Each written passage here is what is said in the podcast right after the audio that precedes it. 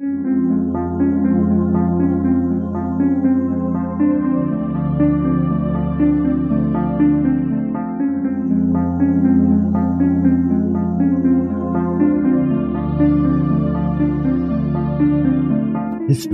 tells the story of the world and of our lives. Sometimes that history goes bump in the night.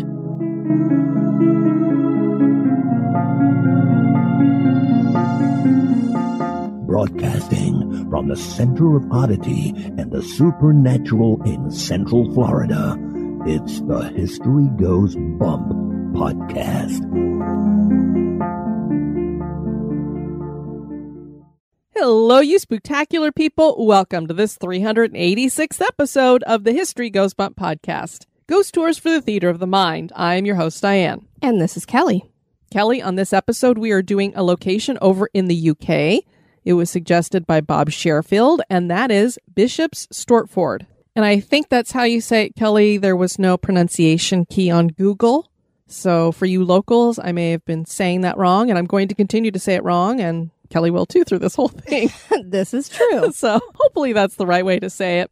Anyway, this is a little town that's over there in England and it has a lot of haunted locations we're going to be sharing with you. But before we get into that, we want to welcome into the crew Ed, Jacob, Brendan, Joe, who joined us on the Clay County Jail episode. And on our last episode, I welcomed Matthew, but so uncharacteristic of me, Kelly, I didn't point out that he has a very unusual spelling of his name. So I need to rectify that situation. It's spelled M A T H I E U. Right. I can't believe you didn't point that out because you always make a big deal about that.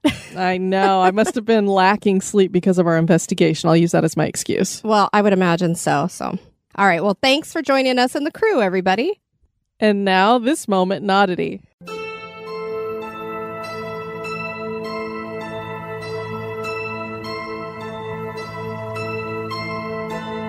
The moment in oddity was suggested by Mary Bright and Memory Burkalow. The superstition of knocking on wood has very interesting origins.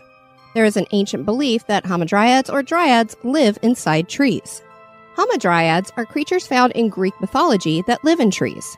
These nymphs are born bonded to a specific tree and will be with that tree until the tree dies. It was believed that the gods would punish people who harmed trees for this reason.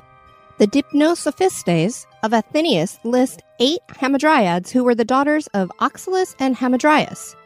And these were Caria, associated with walnut or hazelnut, Petlia, associated with elm, Ampelos, associated with vines, Balanos, associated with oak, Morea, associated with mulberry, Cranea, associated with dogwood, Ageros, associated with black poplar, and Psyche, associated with fig. The cracker butterfly is part of the genus Hamadryas, which is named for these nymphs. And it is fitting as this butterfly spends all of its time on trees, and its coloring causes it to completely blend into the tree. Ancient priests and priestesses would knock on trees to summon hamadryads when they needed help. This could be help with getting rid of evil, or sometimes the dryads would fulfill wishes. Perhaps like rubbing a lamp to get three wishes from a genie?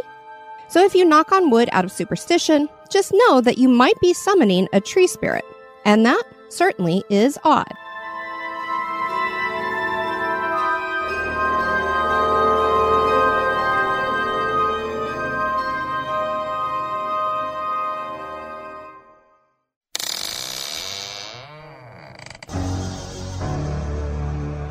Afraid of the dark?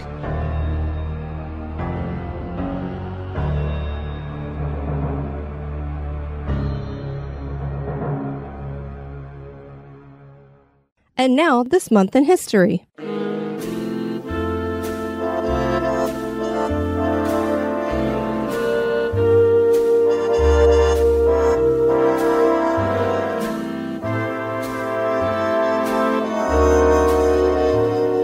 Month of May, on the 16th in 1943, Royal Air Force Lancaster bombers hit Nazi German industry hard by destroying two huge dams in Operation Chastise. These bombers accomplished this feat by using bombs designed by Sir Barnes Neville Wallis, who was an English scientist and engineer. These bombs were called bouncing bombs, and what they did was bounce across water towards a target, and this bouncing action kept them from getting caught in torpedo nets and other obstacles. The bomb has backspin, which causes it to bounce on the water several times before dropping underwater and going off near the target.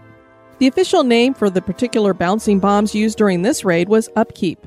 The RAF bombers dropped the Upkeep bombs close to the surface of the lake at the Möhne and Edersee dams, flooding the Ruhr Valley.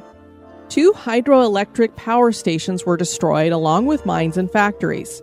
It would take months for the Nazis to get production back to normal.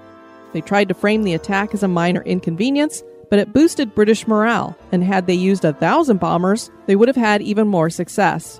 Sir Wallis was disappointed that there were not follow up attacks to keep the dams from being repaired.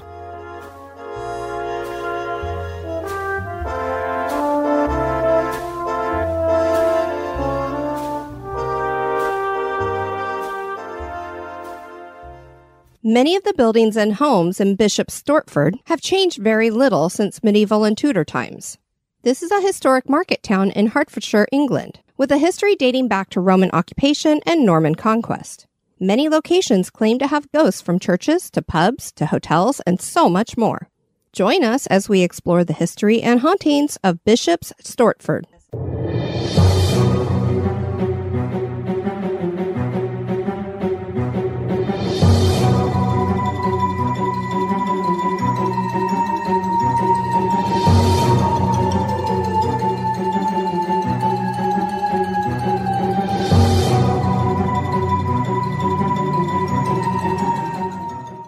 Early on, the area where Bishop Stortford would be established was a small Roman settlement that was mostly used as a stop along a well traveled road. After the Roman Empire fell, the Saxons moved into the area. The village would first be mentioned in the Domesday Book of 1086 with the name Esterterford. This was named for the Stuarta family that built a manor here and ruled over the location. That manor was sold in 1060 to the Bishop of London, who was named William. Putting Bishop with Steorta gave the town the new name of Bishop Stortford. The nearby river would take on the name River Stort. The Normans would build Waytemore Castle shortly thereafter, but the castle would not survive as King John had it destroyed in 1208 and now only a mound remains, as this was one of those Motte and Bailey designed castles. And you remember how those are made, right, Kelly? So these are the ones where they would pile the dirt up until they made a big hill, and then they would build a fence around the base of it, and then they'd put the castle up on top of that mound. Ah, okay. So since they destroyed the castle, all that's left is that mound of dirt that they used to put the castle up on top of. There are many tunnels that seem to have run from the castle to various places in the town, and these were once open for historical tours until deemed unsafe. During medieval times, Bishop Stortford became a market town and remains that today. The Corn Exchange brought malting, which brought brewing, and the River Canal was used to transport all kinds of goods from coal to timber to food supplies. Death was a common occurrence in the town. Three plagues swept through, starting with the bubonic plague in 1349, which killed half the town. This was followed in 1582 by the Black Death, and then the Great Plague of London in 1665. Bishop's Stortford managed to avoid most of the bombing raids of the World Wars, but there was a prisoner of war camp in the town. Fires have swept through, and there have been tragedies that all towns face. Many places in the town claim to have spirits, and the center of the town seems to be a hot spot. Let's explore a few of them. So, this first spot that we're going to check out is St. Mary's Catholic School. One of the most famous ghosts in the village is the Gray Lady Ann Kelly. She's literally everywhere.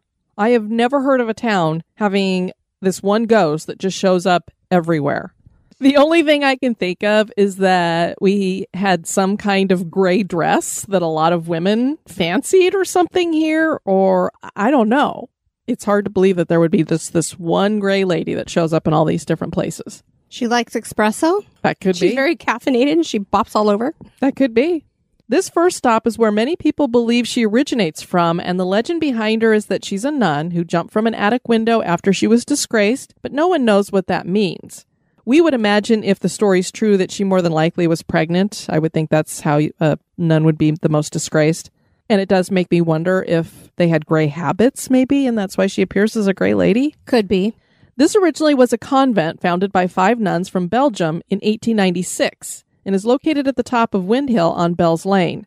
These nuns had a goal of establishing a school, but the people of the village were suspicious of the women and their unusual dress, which again makes me think that they were wearing something other than the traditional habits. They bought Windhill Lodge and carted all their belongings up the hill. I mean, literally in carts. They started with nine pupils. This original building serves as administration offices today, and another building built later is the school, so it's still open today. Interestingly, even though the origins of the Grey Lady are traced to here, there are no stories of hauntings here, at least none that they're talking about. Uh huh. But that's so weird to me because I'm like, if you're tracing the Grey Lady back to this place, she's got to be making appearances or something. So I thought One that was would think. weird. St. Michael's Church is located at 1 Windhill and is at the center of the town. This is a beautiful church with many medieval touches that give it a castle like look, and it has a churchyard. The first priest and bishop Stortford was John Day Strathern, and he arrived in 1332. The Normans built the first church here, which eventually fell into disrepair and was pulled down in the late 1330s. The 1400s would see this new church built in the perpendicular style of English Gothic, with lots of windows, and it was bigger than most parish churches. As we have covered on other episodes, Henry VIII began a war of sorts on the Roman Catholic Church and pronounced himself head of the Church of England. He sent Thomas Cromwell out to dissolve monasteries and bring the wealth that the Catholic Church had been accruing by buying up land and renting it out back to the nobility. St. Michael's was used as barracks by Cromwell's men for a time. The church had to be fumigated after the men finally left. Yeah, there were articles about that, and I just found that so funny. I was like, I've never heard of a church saying we have to fumigate because we had all these soldiers in here laying around on the pews. Stinky men. I'm like, how do you fumigate a wooden pew after a guy's been on it and sweating? I wonder if they had to take him out, and, like sand him and refinish him and I stuff. don't know. I just found that hilarious. The churchyard harbors spirits. People report seeing a mysterious figure in black, and this has taken place for a couple centuries, all the way up to the mid 1980s. A woman was walking by the churchyard early one morning when she saw a woman wearing a long dress walking amongst the tombstones. She at first thought the woman was visiting the graveyard until she disappeared. There was no description of the color of that dress, so I don't know if this was another one of our gray ladies or not. And interestingly, I hadn't thought about this, but when I was looking up the about for St. Michael's Church, usually a saint is a human. Michael is an archangel. So it's just unusual that they have sainted an archangel. Yeah. Next, we have the Boar's Head Inn, which of course makes the fine lunch meat that you and I love to eat. Is it related to that? no. Oh, my mouth started to water a little bit. But apparently, they do have a boar's head mounted inside this pub, I guess. Alrighty. But I was like, ooh, boar's head. I love that. The Boar's Head Inn is across from the church, located at number 30 on High Street. This was built in 1420, and when the church was transferred over to an Anglican church, Queen Elizabeth I ordered the Rood Loft to be taken down that had been built under her sister Mary's reign. Because her sister Mary was a Catholic, and so she had transformed a lot of these churches and, and added all this stuff on. Well, Queen Elizabeth was the head of the Church of England, and so she was out to destroy everything that Mary had done when it came to the Catholic Church. Wood from this was used at the Boar's Head Inn, and a huge wooden beam that goes across the fireplace is one of those pieces.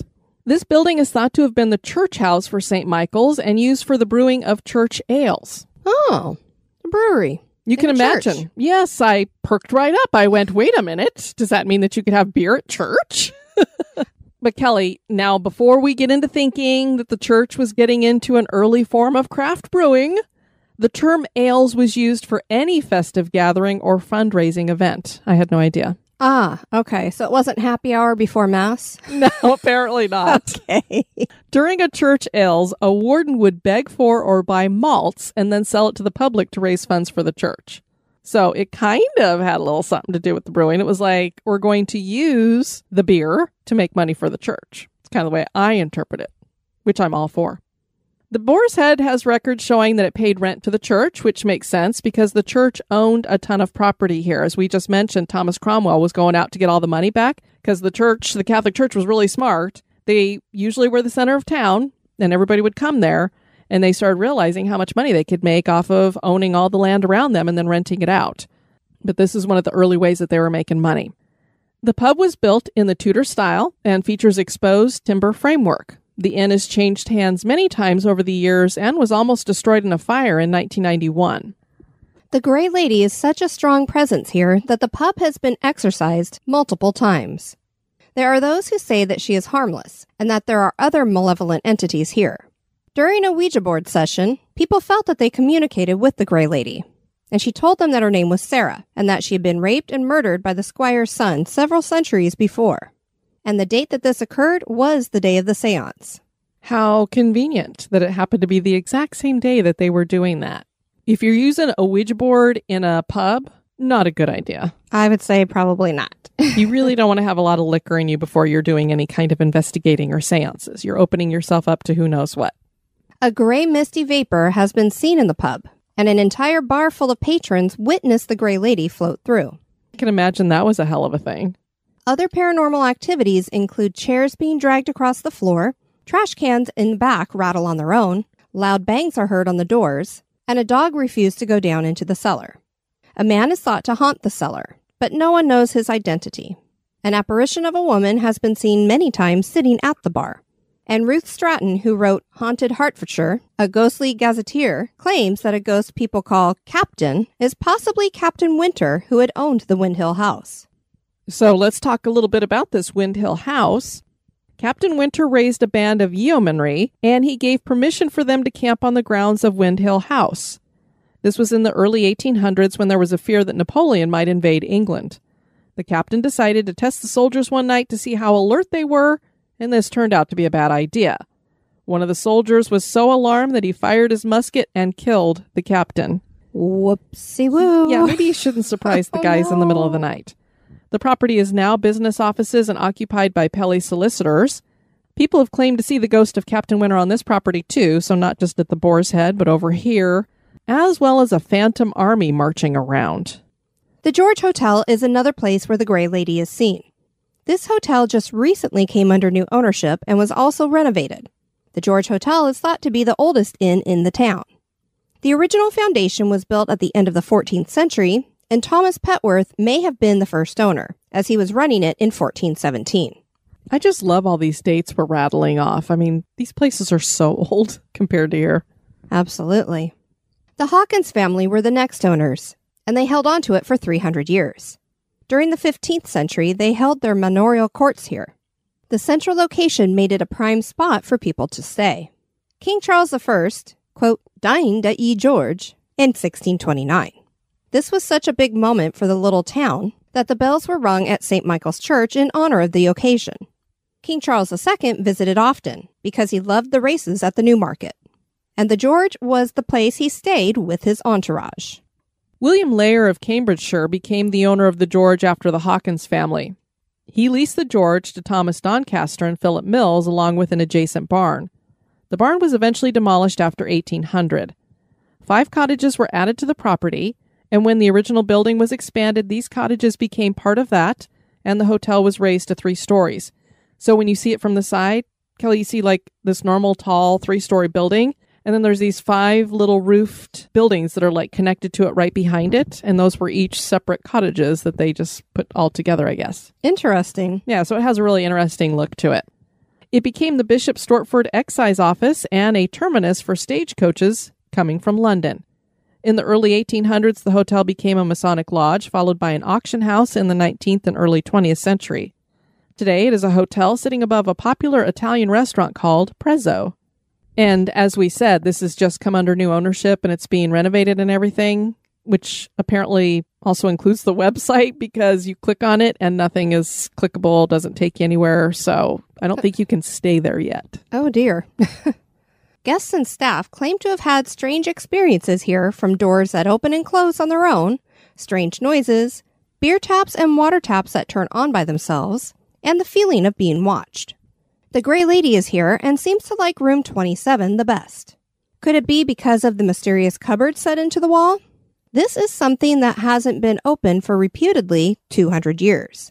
And the reason why is because the handle is stuck and no one wants to force it since the building is historically protected.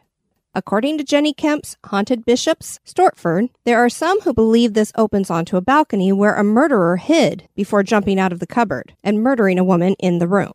But we would think that a balcony would be visible from outside. And I didn't see any balconies anywhere. So I don't know. Maybe they have a different description of what a balcony is. I just thought that was weird because I'm like, how does it open onto a balcony, but you can't see it from the other side? Perhaps. The feeling in the room can be malevolent, and a gray mist is sometimes seen, which is why the Gray Lady is thought to be here. She has appeared to a few as a full bodied apparition, usually standing over the bed with her arms raised. Many guests have left this room in the middle of the night out of fear, including a military officer who felt safer sleeping in his car. And since we have a gray mist here and the gray lady, I don't know if that means that she might have been the woman who was murdered here. So, again, another legend behind her, or we have multiple gray ladies floating around.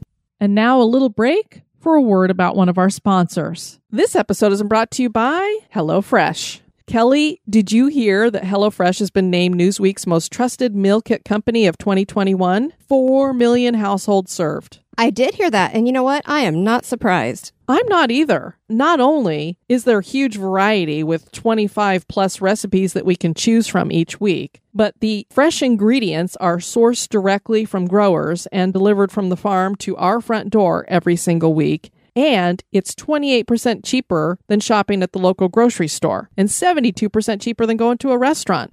And I have absolutely been loving it. Kelly, this has turned us both into a couple of chefs and even Mort, too. I know. I was surprised that he took to it so well. He's gotten on the computer now when I'm going in each week. Well, which recipes would we like to have this week? And he's like pushing me aside and picking what he wants.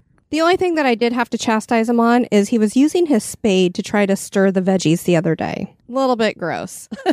Don't need any cemetery dirt in my food. But that adds fiber, Kelly. But the cool thing is, those meals are made and on the table in like 30 minutes. I know, it's so quick and easy. If you want to join us in our journey here with becoming chefs through HelloFresh, go to HelloFresh.com slash bump12 and use code bump12 for 12 free meals, including free shipping. That's HelloFresh.com slash bump12 and use code bump12 for 12 free meals, including free shipping. Kelly, I think we both can say we're, haunted by the great taste of HelloFresh, America's number one meal kit.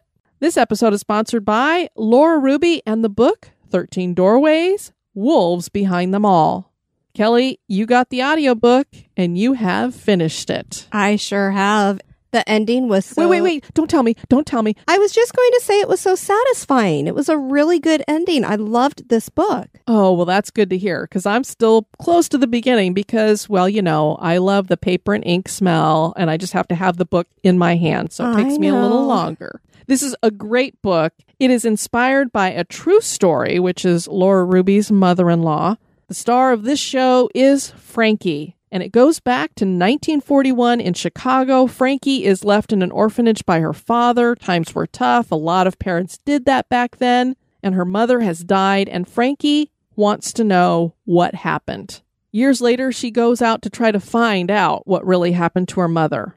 She wanted to know what other ghosts lurk in the shadows of her past, and how much would she be willing to risk to find out. You got to read the book to find out about all that, but there definitely are ghosts involved here, which is right up our alley here at History Goes Bump. The audiobook of 13 Doorways, Wolves Behind Them All, will be available at a special, deeply discounted price all through the month of May at your favorite digital audiobook retailer. And if you're not into audiobooks and you're more like me and need the paper and ink variety, that is now in paperback from Balzer and Bray, which is imprint of HarperCollins. Get Laura Ruby's 13 Doorways, Wolves Behind Them All. You'll be glad you did.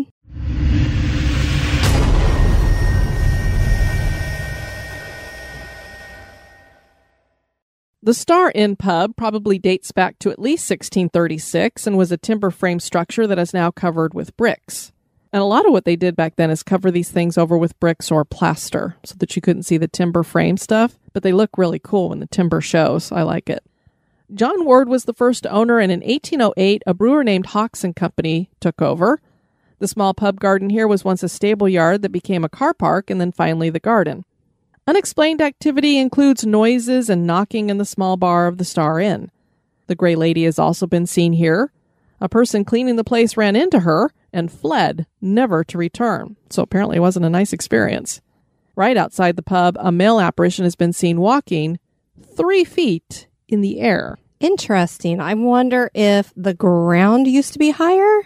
What they think might be the case is that there might have been a bridge that went from one building to another, possibly across the street or something, and Ah. that he's walking on that in a residual way, and that's what people are seeing, but the bridge isn't there. Sure. Just would be very weird to look up and be like, Okay, there's a guy walking above my head. Well, kind of like the apparitions that have been seen at the Exchange Hotel. Yeah, the Exchange Hotel in Virginia that we investigated. They had that walkway that they believed went from the cookhouse over to the main house or Yeah. to the hotel. And people have seen spirits walking across there, but it's raised. They're above where the ground level actually is. Very true. Across the road from the Star Inn pub is the Black Lion Inn, which was used for coffin storage during Tudor times. The Black Lion gets its name from the emblem of Edward III's wife, Queen Philippa, the daughter of the Count of Hainault, which was a province in Belgium. The word black was ominous in the life of Philippa. She was a victim of the Black Death in 1369, as was her daughter Joan. Her son Edward, Prince of Wales, was known as the Black Prince. Want to hear something a little synchronistic? Sure. So I was researching this and I had literally just gotten done writing this little paragraph about the Black Lion Inn and all the relations here to the black stuff.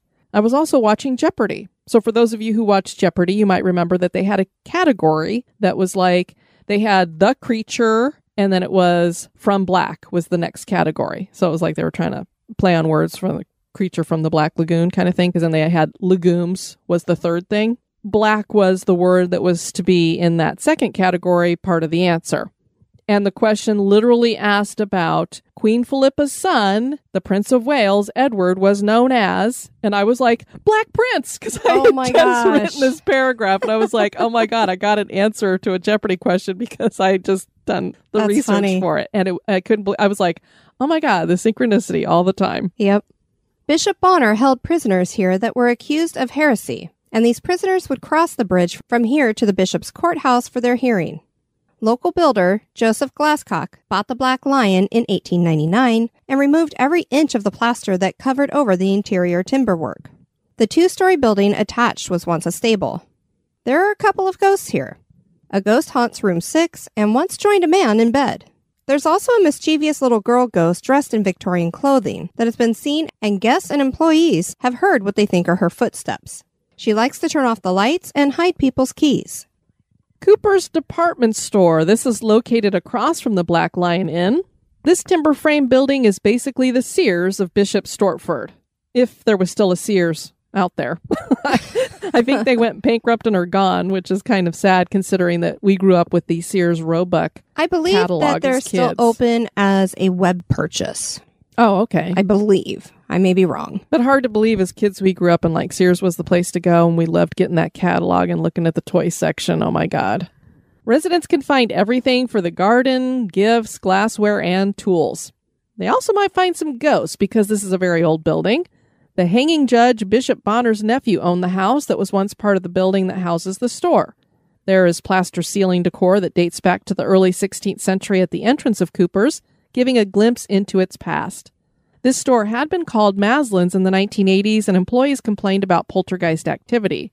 There are thought to be three spirits here an angry woman who is hostile, a male spirit in a brown uniform, and our gray lady, who is spotted as an apparition that disappears into walls.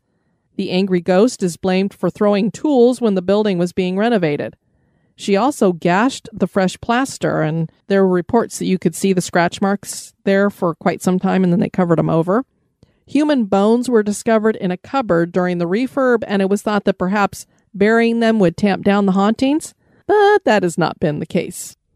The Oxfam shop is another haunted shop in town. The basement is the most haunted location in the building, and a woman working there claims that she felt a tap on her shoulder. And when she turned around, no one was there. That seems tame, as do the stories of stock being moved around down in the basement. But the story of an ominous shadow figure on the stairway scares many people. Pearson's department store had been located at numbers 15 and 17 on North Street, and this was yet another favorite of the Gray Lady. A woman claimed to see her in the basement stockroom as a gray misty figure. And yet another haunted shop is Tissiman's, which is a men's clothing store dating back to 1601. The building itself dates back as far as 1360, so Tissiman's claims to be the oldest men's clothing store in the world and had served the royal family. This was until it closed in 2013. Tissiman's had been something else at its start. They did more than dress the living. They dressed the dead. This was also the local undertaker and had been named Slater's. The Great Lady has been seen there on many occasions. Mr. Tissiman himself claimed to see the apparition multiple times, usually at night. There were also the claims of the smell of smoke in the building. And I found a couple of articles that were written there. A lot of people were really sad to see Tissimans go. The economy just had gone down so much that they just couldn't keep it open anymore. So you imagine this place had been open for hundreds of years and shut down. So sad. Yeah, just amazing. The Cock Inn dates back to 1540. There were four inns on this corner, and this is the only one that still remains, making it the oldest one here. The building is timber framed with three gables and crooked windows. This became a tavern in 1620 under the name the Black Lion and was renamed Vernon's Head in 1749. And this was not the same as the Black Lion that we already talked about. The name was for Admiral Edward Vernon, who captured all the military installations at the port of Portobello in the West Indies in 1739. As a matter of fact, many pubs renamed themselves in his honor, so there was a bunch of Vernon's Head everywhere. That was right after the event. It took the Cock Inn 10 years before they did that. So everybody else did it like right at the moment. The Cock Inn's like 10 years later. I wonder if we should name it for that guy. A little slow on the uptake. The pub eventually took on its current name. This inn was the place for the average person. The rich and noble stayed elsewhere, while the Cock Inn was for servants and employees. Funny thing, the more elite Crown Inn or Red Lion Inn that were on this corner no longer exist.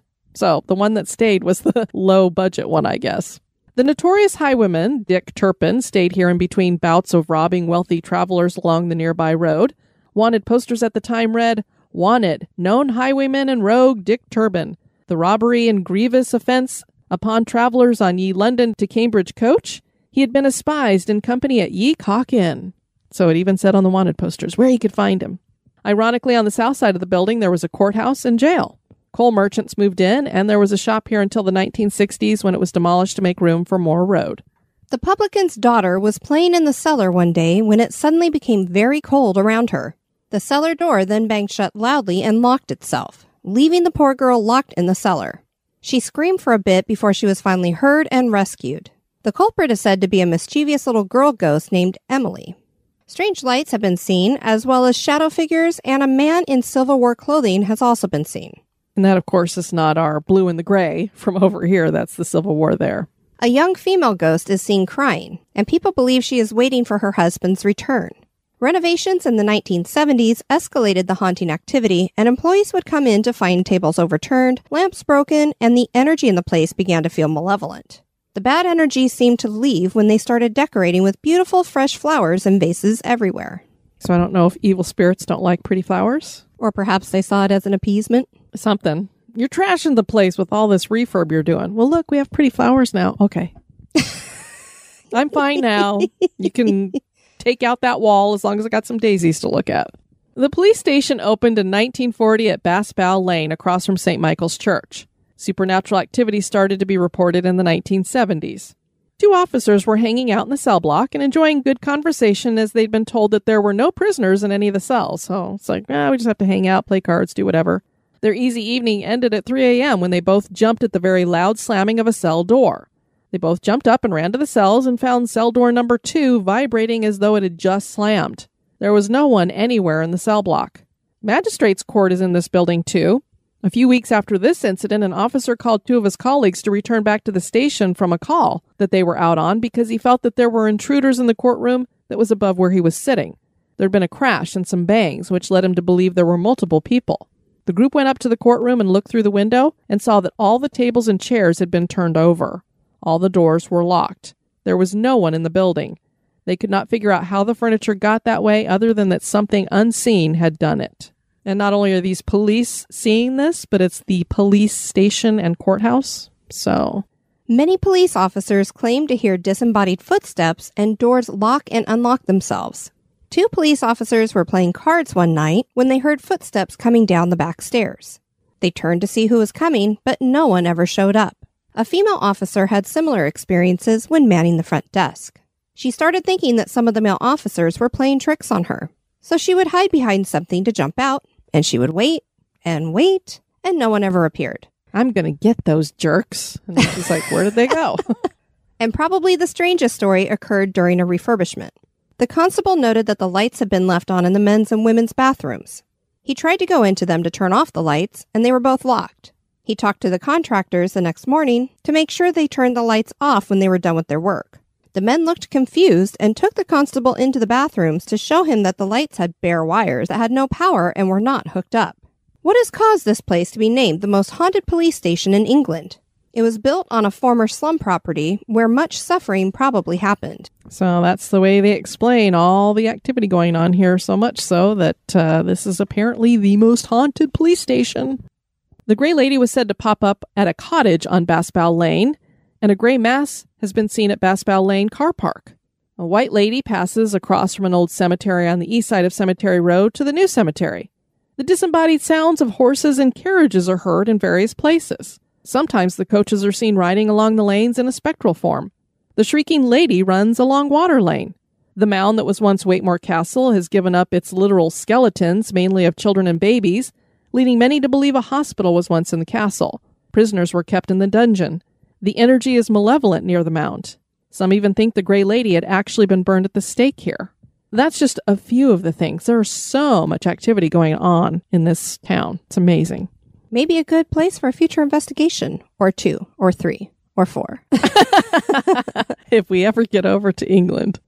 Most interactions with the Grey Lady have been negative in nature, but sometimes she's not in a bad mood, which makes people wonder if there's more than one Grey Lady. Is there even a Grey Lady? Are these locations in Bishop's Stortford haunted? That is for you to decide. Lots of great stuff to check out there. We encourage you guys to check out our website at historygoesbump.com.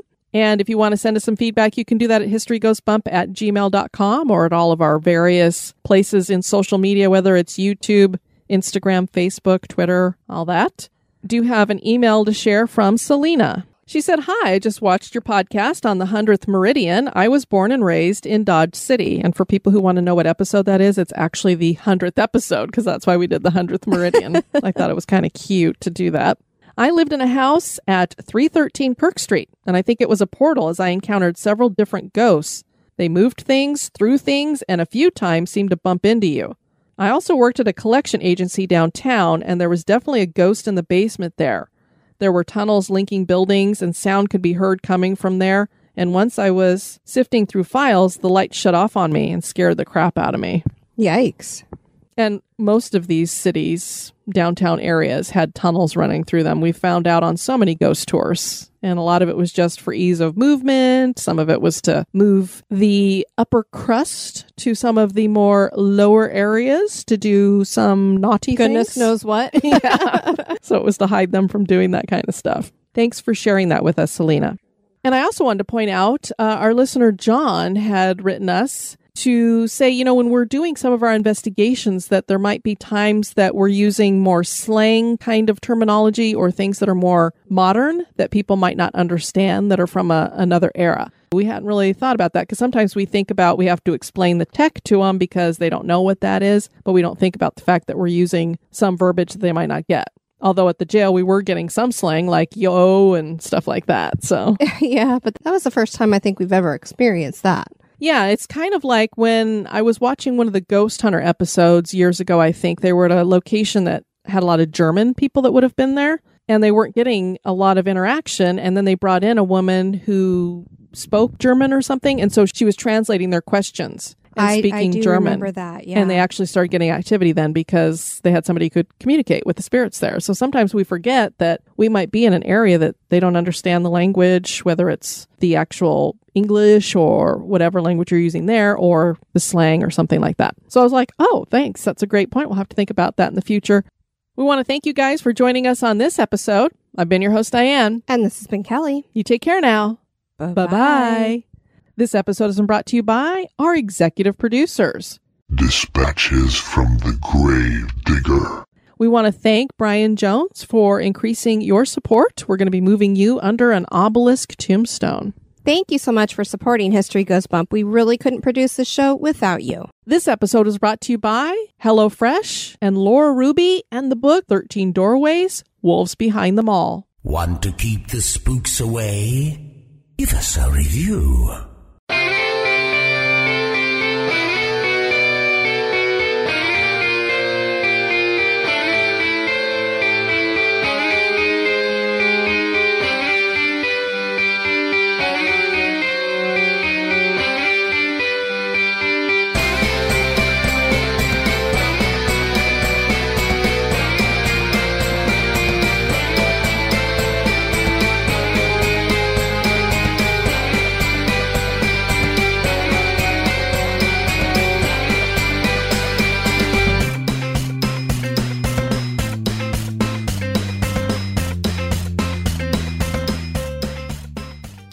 Sir Wallis was disappointed that Sir Wallis was disappointed that there were not Sir Wall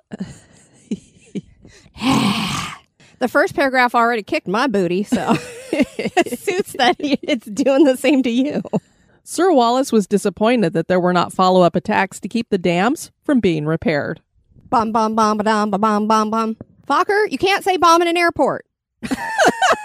From Meet the Parents. I couldn't stop thinking about that. I had no idea there were bouncing bombs. That's insane. I didn't either. That's why I pulled this one up because I was like, well, the outcome wasn't all that great for Britain, but I'd never heard of bouncing bombs. What an invention. And when you watch the diagrams where it shows it happening, literally they're like boing, boing, boing three times above the water, and then they dip down near the wall or whatever, and boom. That's like skipping a rock. That's crazy. Yeah, I'd never heard of them before, so very cool. And now, Hello? Many of the buildings and homes in Bishop, Bishops, here we go. Strap in. Get that seatbelt on. Which was used for coffin storage during Tudor time. Tudor. Tudor. that's a new kind of uh, era, I think. Grief.